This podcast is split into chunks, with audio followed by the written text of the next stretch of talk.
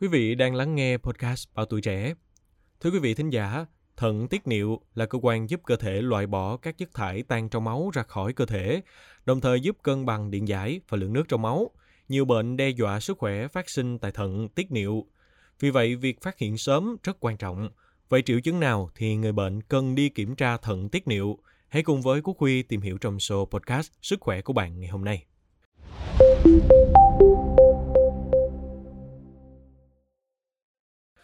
Phó giáo sư tiến sĩ Đỗ Gia Tuyển, Giám đốc Trung tâm Thận Tiết Niệu và Lọc Máu, Bệnh viện Bạch Mai cho biết, thận tiết niệu có vai trò rất quan trọng trong cơ thể. Cơ thể con người trao đổi chất với môi trường thông qua hệ tiêu hóa. Mục đích của việc trao đổi này là thu nhận các chất cần thiết giúp cho việc tạo năng lượng để các tế bào hoạt động. Các sản phẩm không cần thiết sẽ bị bỏ lại trong ruột và trong máu. Thận tiết niệu là cơ quan giúp cơ thể loại bỏ các chất thải tan trong máu ra khỏi cơ thể, Đồng thời chúng giúp cân bằng điện giải và lượng nước trong máu. Ure là sản phẩm chuyển hóa của thực phẩm, protein là chất độc của cơ thể và được phóng thích vào máu. Thận có chức năng đào thải ure ra khỏi cơ thể cùng với các chất độc hại khác. Ngoài ra, thận còn có chức năng quan trọng khác là kiểm soát sự sản xuất hormone eri. Hormone erythropoietin, một loại nội tiết tố có chức năng kích tạo hồng cầu từ tủy xương khi chức năng thận giảm, sự giảm hormone này giảm sẽ gây ra thiếu máu. Cơ quan thận tiết niệu trong cơ thể người được chia thành thận và tiết niệu về mặt giải phẫu. Tiết niệu bao gồm các bộ phận niệu quản, bàng quang, cơ co thắt bàng quang, niệu đạo.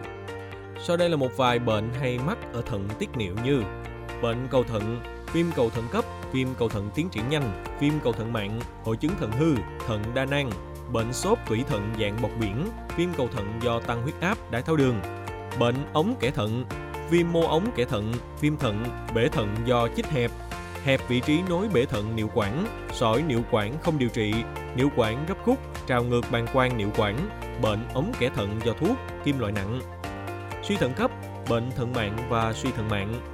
Bệnh khác, đái tháo nhạt do thận, nhiễm toan ống thận, teo thận không rõ nguyên nhân, nhồi máu thận, nang thận, u thận, u cơ mở mặt thận, ung thư thận. Tại hệ tiết niệu cũng gây ra rất nhiều bệnh lý nguy hiểm. Sỏi thận, sỏi niệu quản, sỏi bàng quang, sỏi niệu đạo.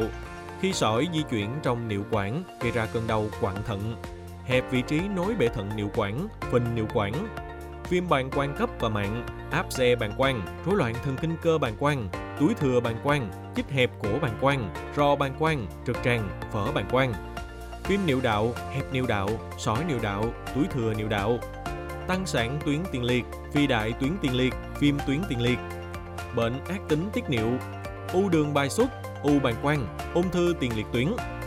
Theo Phó Giáo sư Đỗ Gia Tuyển, các bệnh lý về thận và tiết niệu ở nam giới có thể gây ra những biến chứng nguy hiểm, ảnh hưởng tới sức khỏe, có thể dẫn tới vô sinh nếu không điều trị kịp thời.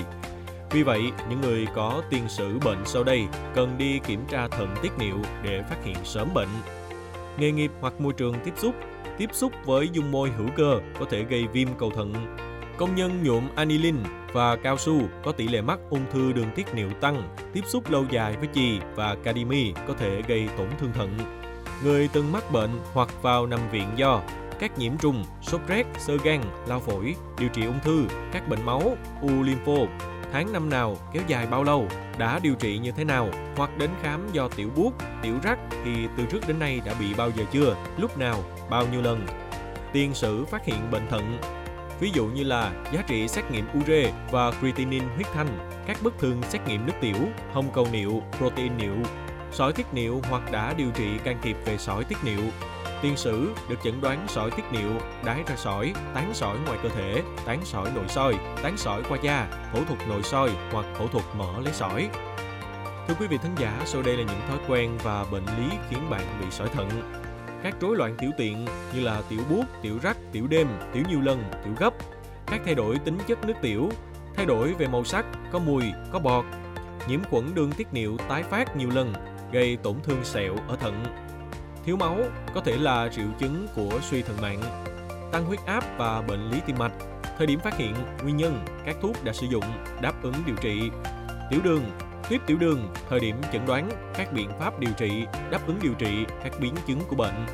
Bệnh gút, thận có thể là tổn thương hậu quả của gút mạng tính bệnh thận kẽ mạng tính do lắng động các tinh thể urat ở mô kẽ thận và trong bệnh thận mạng tính có thể có các cơn gút cấp do tăng axit uric trong máu. Tiền sử đau các khớp, ban cánh bướm ở mặt, ban dạng đĩa, nhạy cảm ánh nắng, xuất huyết dạng đi ủng, nhiễm khuẩn đường hô hấp trên tái phát, có thể kết hợp với viêm cầu thận hoặc viêm mạch máu. Các thuốc đã dùng Suy thận có thể gây ảnh hưởng tới chuyển hóa và dược động học của các thuốc và ngược lại, nhiều loại thuốc có thể gây ảnh hưởng xấu đến thận.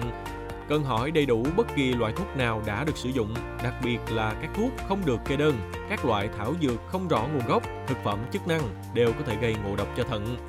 Sử dụng cocaine và thuốc lắc có thể gây ra tiêu cơ vân và myoglobin niệu dẫn đến suy thận cấp. Hút thuốc lá Thuốc lá liên quan tới một số bệnh ung thư, trong đó có ung thư đường tiết niệu, bệnh tim mạch và có thể gây rối loạn chức năng thận tiến triển nặng hơn.